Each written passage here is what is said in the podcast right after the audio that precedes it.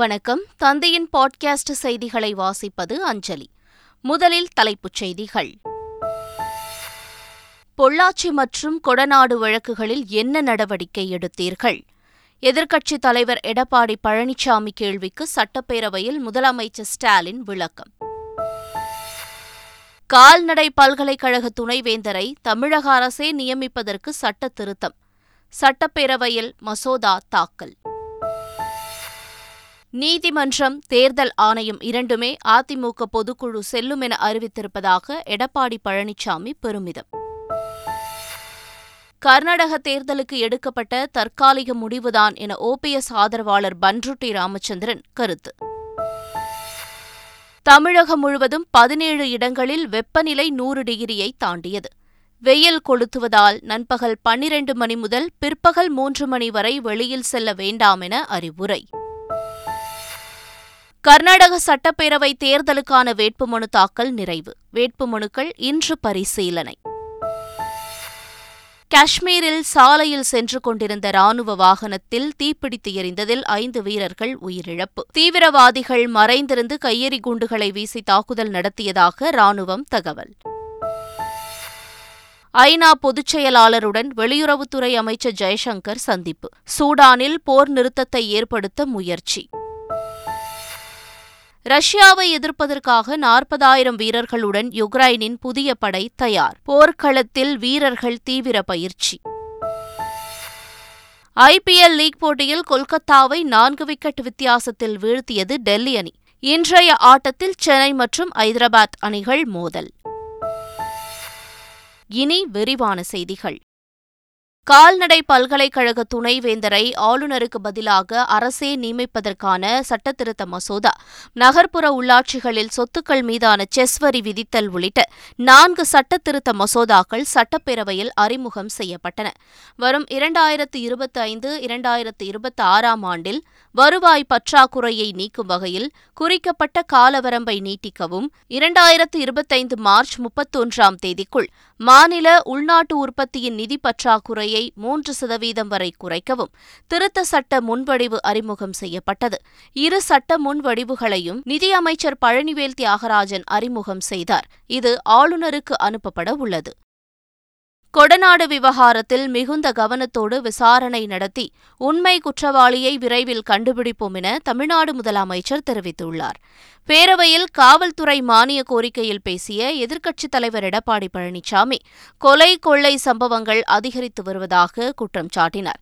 அதற்கு பதிலளித்து பேசிய முதலமைச்சர் ஸ்டாலின், பொள்ளாச்சி கொடநாடு வழக்கில் என்ன நடவடிக்கை எடுத்தீர்கள் எனவும் கேள்வி எழுப்பினார். பொள்ளாச்சி வழக்கு என்ன நடவடிக்கை? நாங்கள் வந்து இப்போ நடவடிக்கை எடுத்துக்கிட்டு இருக்கிறோம். கொடநாடு என்னாச்சு? என்னாச்சு? அதுவும் நாங்கள் தான் நடவடிக்கை எடுத்துக்கிட்டு இருக்கிறோம். அதிமுக பொதுச் செயலாளராக எடப்பாடி பழனிசாமியை அங்கீகரித்து அவரது தரப்பிற்கு இரட்டை இலை சின்னத்தையும் ஒதுக்கி தேர்தல் ஆணையம் அதிமுக பிரச்சினையை முடிவுக்கு கொண்டு வந்திருக்கிறது. இதனிடையே தேர்தல் ஆணையத்தின் முடிவு தற்காலிகமானதே என்று OPS ஆதரவாளர் பன்றுட்டி ராமச்சந்திரன் தெரிவித்துள்ளார்.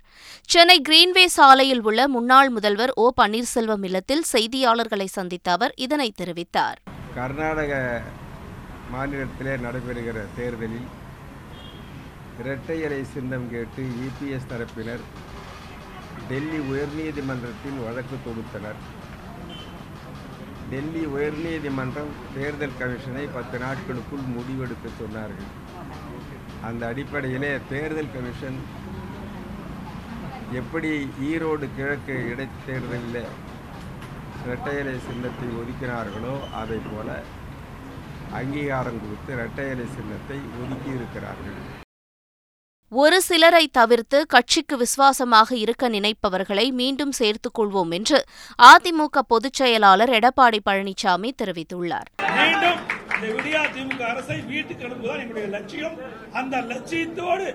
எங்களோடு வருகின்றவர்களை நாங்கள் பயணிப்போம்.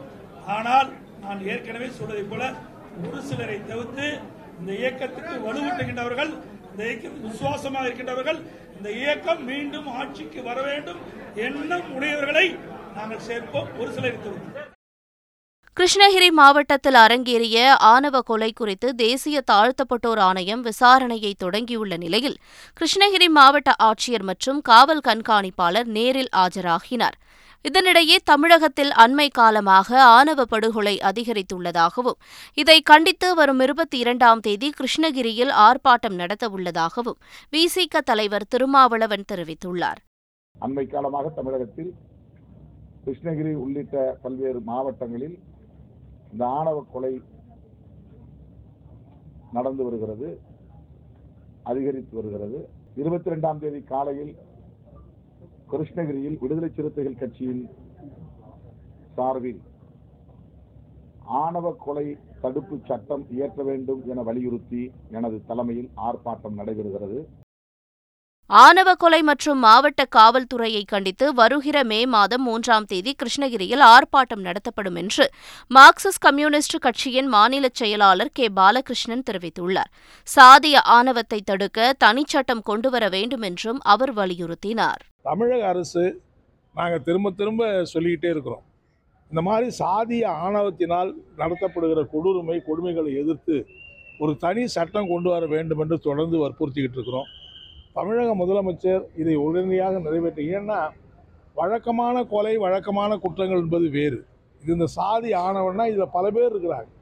இப்போ தண்டபாணியை நீங்கள் விசாரிச்சிங்கன்னா தண்டபாணி மட்டுமா இருப்பார், அதுக்கு பின்னாடி பல பேர் அவர் இந்த அளவுக்கு தூண்டி விட்டுருப்பாங்க. ஆனால் கொலை வழக்கில் அவங்களாம் வரப்போகிறது கிடையாது.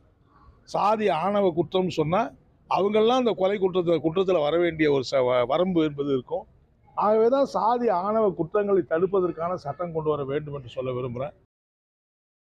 தேர்வு முறைகேடுகளில் ஈடுபட்ட குற்றத்திற்காக அண்ணா பல்கலைக்கழக கல்லூரிகளில் பணியாற்றி வந்த பேராசிரியர்கள் 9 பேர் கட்டாய ஓய்வில் அனுப்பி வைப்பதற்கு சிண்டிகேட் கூட்டத்தில் ஒப்புதல் வழங்கப்பட்டுள்ளது. இந்த விவகாரத்தில் ஒருவருக்கு பதவி உயர்வு குறைப்பு செய்யப்பட்டுள்ளதுடன் மற்றவருக்கு பண பலன்கள் 3 ஆண்டுகளுக்கு நிறுத்தி வைக்கப்பட்டுள்ளன. அண்ணா பல்கலைக்கழகத்தின் கீழ் செயல்படும் கல்லூரிகளில் படிக்கும் பொழுது ஏற்பட்ட விபத்து அல்லது திருமணம் செய்து கொண்டு சென்றது போன்ற குடும்ப சூழ்நிலை காரணமாக பாதியில் நின்ற 168 மாணவர்களை மீண்டும் கல்லூரியில் சேர்ந்து படிப்பதற்கு ஒப்புதல் வழங்கப்பட்டுள்ளது. ஆனால் மீண்டும் படிப்பதற்கு அவர்கள் அளித்த கடிதங்களின் உண்மைத்தன்மையை குழு அமைத்து ஆய்வு செய்ய வேண்டும் என்றும் அறிவுறுத்தப்பட்டுள்ளது.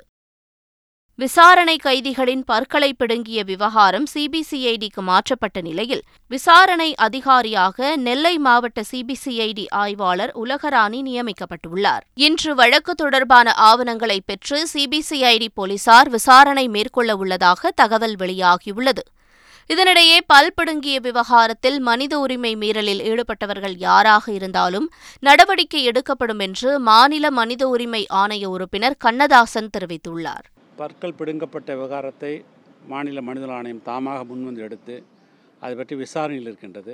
யாரெல்லாம் பாதிக்கப்பட்டிருக்கிறார்களோ அவர்கள் மாநில மனித ஆணையத்திற்கு வருகை தந்து அவர்கள் தங்களுடைய ஸ்டேட்மெண்ட்ஸை கொடுத்தா அதை பதிவு செய்து தொடர் நடவடிக்கை எடுத்துக்கொள்ள. நாடு முழுவதும் 100 மாவட்டங்களில் 100 உணவு தெருக்களை உருவாக்க அனைத்து மாநிலங்களுக்கும் மத்திய சுகாதாரத்துறை செயலாளர் ராஜேஷ் பூஷன் கடிதம் எழுதியுள்ளார். சுகாதாரமான மற்றும் பாதுகாப்பான உணவு பழக்க வழக்கங்களை ஊக்குவிக்கும் வகையில் இந்த உணவு தெருக்களை ஏற்படுத்த நடவடிக்கை எடுக்கப்பட்டுள்ளதாக கூறப்படுகிறது. இந்த உணவு தெருக்களை ஏற்படுத்த ஒரு உணவு தெரு ஒன்றுக்கு 1 கோடி ரூபாய் மத்திய அரசின் சார்பில் வழங்கப்படும் என்றும் அறிவிக்கப்பட்டுள்ளது. தமிழகத்தில் 4 உணவு தெருக்களை ஏற்படுத்த பரிந்துரை வழங்கப்பட்டுள்ளதும் குறிப்பிடத்தக்கது. கேரளாவில் கொரோனா தொற்று வேகமாக அதிகரித்து வருகிறது. நேற்று ஒரே நாளில் 2484 பேர் கொரோனாவால் பாதிக்கப்பட்டுள்ளனர். ஏற்கனவே நோயினால் பாதிக்கப்பட்டோர் தங்களை தனி கவனம் செலுத்தி கவனித்துக் கொள்ள வேண்டுமென சுகாதாரத்துறை அறிவுறுத்தியுள்ளது. தனியார் மருத்துவமனைகளில் தொற்று கண்டறியப்பட்டால் அவர்களை அரசு மருத்துவமனைகளுக்கு அனுப்பும் பணியை கைவிட வேண்டும் எனவும் சுகாதாரத்துறை தெரிவித்துள்ளது. முன்னதாக அனைவரும் முகக்கவசம் அணிய வேண்டும் எனவும் அரசு அறிவுறுத்தியதும் குறிப்பிடத்தக்கது. ஜம்மு காஷ்மீரில் சாலையில் சென்று கொண்டிருந்த ராணுவ வாகனம் மீது பயங்கரவாதிகள் நடத்திய தாக்குதலில் 5 ராணுவ வீரர்கள் உயிரிழந்தனர். பூஞ்ச் மாவட்டம் ரஜோரி செக்டாரில் சாலையில் சென்று கொண்டிருந்த ராணுவ வாகனம் மீது பயங்கரவாதிகள் மாலை 3 மணி அளவில் திடீர் தாக்குதலை நடத்தியுள்ளனர். ராணுவ வாகனத்தை குறிவைத்து துப்பாக்கியால் சுட்ட பயங்கரவாதிகள் கையெறி குண்டையும் வீசியிருக்கிறார்கள். இதில் வாகனம் பற்றி எறிந்த தகவல் அறிந்து சென்ற பாதுகாப்பு படையினர் தீயை அணைத்தனர். மழை தெளிவற்ற வானிலையை பயன்படுத்தி பயங்கரவாதிகள் நடத்திய தாக்குதலில் 5 ராணுவ வீரர்கள் உயிரிழந்துள்ளனர். காயமடைந்த ஒருவர் மருத்துவமனையில் அனுமதிக்கப்பட்டுள்ளார். அஸ்ஸாம் அருணாச்சல பிரதேசம் எல்லைப் பிரச்சினை தொடர்பாக மத்திய அமைச்சர் அமித் ஷா முன்னிலையில் ஒப்பந்தம் கையெழுத்தானது. அஸ்ஸாம் அருணாச்சல பிரதேசம் இடையே 804 கிலோமீட்டர் தூரம் எல்லையை இரு மாநிலங்களும் பகிர்ந்து கொள்கின்றன. இதில் எல்லைப் பகுதியில் உள்ள 123 கிராமங்கள் யாருக்கு சொந்தம் என்பதில் கடந்த 10 ஆண்டுகளாக பிரச்சினை இருந்து வந்தது. இது தொடர்பாக மத்திய உள்துறை அமைச்சர் முன்னிலையில் கடந்த ஆண்டு ஜூலையில் நடந்த பேச்சுவார்த்தையில் இரு மாநில முதல்வர்களிடையே சுமூகமான முறையில் ஒப்பந்தம் ஏற்படுத்தப்பட்டது.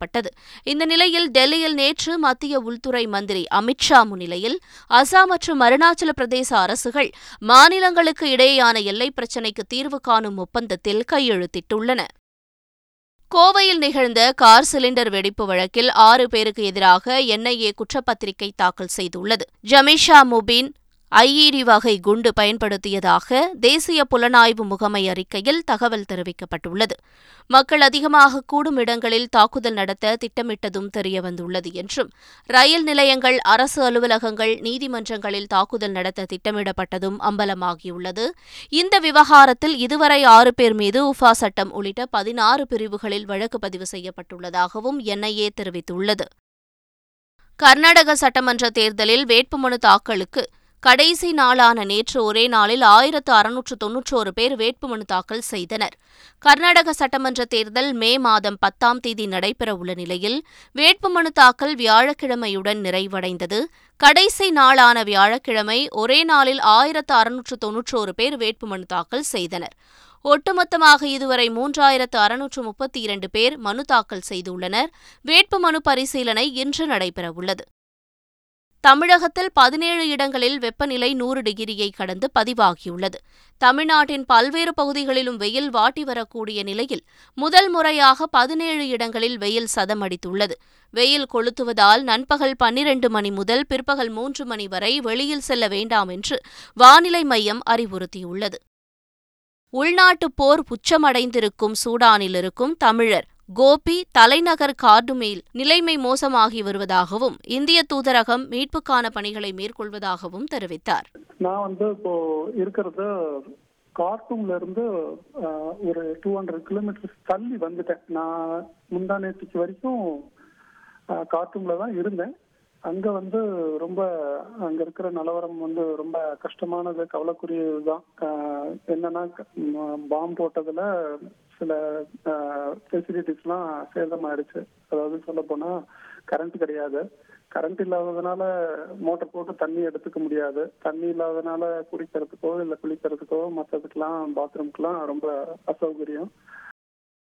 வெளியுறவுத்துறை அமைச்சர் ஜெய்சங்கர் ஐநா பொதுச் செயலாளர் அன்டோனியா குட்டரஸை சந்தித்து பேசினார்.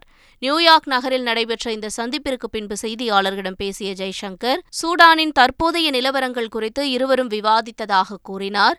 அதோடு G20 மற்றும் யுக்ரைன் மோதல் பற்றி விவாதித்ததாகவும் தெரிவித்தார். சூடானில் போர் நிறுத்தத்தை ஏற்படுத்த ஐநா முயற்சிக்கிறது என்றும் அது மிக முக்கியமானது என்றும் கூறினார். போர் நிறுத்தம் இல்லாவிட்டால் பாதிப்பு அதிகமாகும் என்று கூறிய ஜெய்சங்கர் உண்மையில் மக்கள் வெளியே வருவது பாதுகாப்பானது அல்ல என்றும் கூறினார். ரஷ்யாவை முழு தீரத்துடன் எதிர்க்க 40,000 வீரர்களை கொண்ட ஸ்பார்டன் என்ற புதிய புயல் படையை யுக்ரைன் உருவாக்கியுள்ளது. அதில் சேர்ந்துள்ள இளைஞர்களுக்கு துப்பாக்கி பயிற்சி அளிக்கப்பட்டுள்ளது. கார்கிவ் நகரில் ஒருபுறம் போர் நடைபெற்று வரும் நிலையில் மற்றொரு புறம் வீரர்களுக்கு துப்பாக்கி பயிற்சியும் அளிக்கப்பட்டது. ரஷ்ய வீரர்களை எதிர்த்து மக்களை காக்க கடுமையாக பயிற்சி மேற்கொண்டு வருவதாக யுக்ரைன் வீரர்கள் தெரிவித்துள்ளனர். IPL தொடரின் 27ஆவது லீக் போட்டியில் கோலி தலைமையில் களமிறங்கிய பெங்களூரு அணி 24 ரன்கள் வித்தியாசத்தில் பஞ்சாபை வீழ்த்தியது. முகாலியில் நடைபெற்ற இந்த போட்டியில் முதலில் பேட் செய்த பெங்களூரு 4 விக்கெட் இழப்பிற்கு 174 ரன்கள் எடுத்தது. அதிகபட்சமாக டூப்ளசி 84 ரன்களும் விராட் கோலி 59 ரன்களும் எடுத்தனர். பின்னர் 175 ரன்கள் இலக்கை நோக்கி ஆடிய பஞ்சாப் அணி சீரான இடைவெளியில் விக்கெட்டை இழந்தது. 18.2 ஓவரில் 150 ரன்னுக்கு பஞ்சாப் ஆல் அவுட் ஆன நிலையில் 24 ரன்கள் வித்தியாசத்தில் பெங்களூரு வெற்றி பெற்றது. பெங்களூரு வேகப்பந்து வீச்சாளர் முகமது சிராஜ் அபாரமாக பந்து வீசி 4 விக்கெட்டுகளை சாய்த்தார். IPL தொடரில் இன்று நடைபெறும் 29வது லீக் ஆட்டத்தில் சென்னை மற்றும் ஹைதராபாத் அணிகள் மோதுகின்றன. சென்னை சேப்பாக்கம் மைதானத்தில் இன்று இரவு 7:30 மணிக்கு போட்டி தொடங்குகிறது. மீண்டும் தலைப்புச் செய்திகள். பொள்ளாச்சி மற்றும் கொடநாடு வழக்குகளில் என்ன நடவடிக்கை எடுத்தீர்கள்? எதிர்க்கட்சித் தலைவர் எடப்பாடி பழனிசாமி கேள்விக்கு சட்டப்பேரவையில் முதலமைச்சர் ஸ்டாலின் விளக்கம். கால்நடை பல்கலைக்கழக துணைவேந்தரை தமிழக அரசே நியமிப்பதற்கு சட்ட திருத்தம். சட்டப்பேரவையில் மசோதா தாக்கல். நீதிமன்றம், தேர்தல் ஆணையம் இரண்டுமே அதிமுக பொதுக்குழு செல்லும் என அறிவித்திருப்பதாக எடப்பாடி பழனிசாமி பெருமிதம். கர்நாடக தேர்தலுக்கு எடுக்கப்பட்ட தற்காலிக முடிவுதான் என OPS ஆதரவாளர் பன்றுட்டி ராமச்சந்திரன் கருத்து. தமிழகம் முழுவதும் 17 இடங்களில் வெப்பநிலை 100 டிகிரியை தாண்டியது. வெயில் கொளுத்துவதால் நண்பகல் 12 மணி முதல் பிற்பகல் 3 மணி வரை வெளியில் செல்ல வேண்டாம் என அறிவுரை. கர்நாடக சட்டப்பேரவை தேர்தலுக்கான வேட்புமனு தாக்கல் நிறைவு. வேட்புமனுக்கள் இன்று பரிசீலனை. காஷ்மீரில் சாலையில் சென்று கொண்டிருந்த ராணுவ வாகனத்தில் தீப்பிடித்து எரிந்ததில் 5 வீரர்கள் உயிரிழப்பு. தீவிரவாதிகள் மறைந்திருந்து கையெறி குண்டுகளை வீசி தாக்குதல் நடத்தியதாக ராணுவம் தகவல். ஐநா பொதுச் செயலாளருடன் வெளியுறவுத்துறை அமைச்சர் ஜெய்சங்கர் சந்திப்பு. சூடானில் போர் நிறுத்தத்தை ஏற்படுத்த முயற்சி. ரஷ்யாவை எதிர்ப்பதற்காக 40,000 வீரர்களுடன் யுக்ரைனின் புதிய படை தயார். போர்க்களத்தில் வீரர்கள் தீவிர பயிற்சி. IPL லீக் போட்டியில் கொல்கத்தாவை 4 விக்கெட் வித்தியாசத்தில் வீழ்த்தியது டெல்லி அணி. இன்றைய ஆட்டத்தில் சென்னை மற்றும் ஐதராபாத் அணிகள் மோதல். இத்துடன் செய்திகள் நிறைவு பெற்றன. வணக்கம்.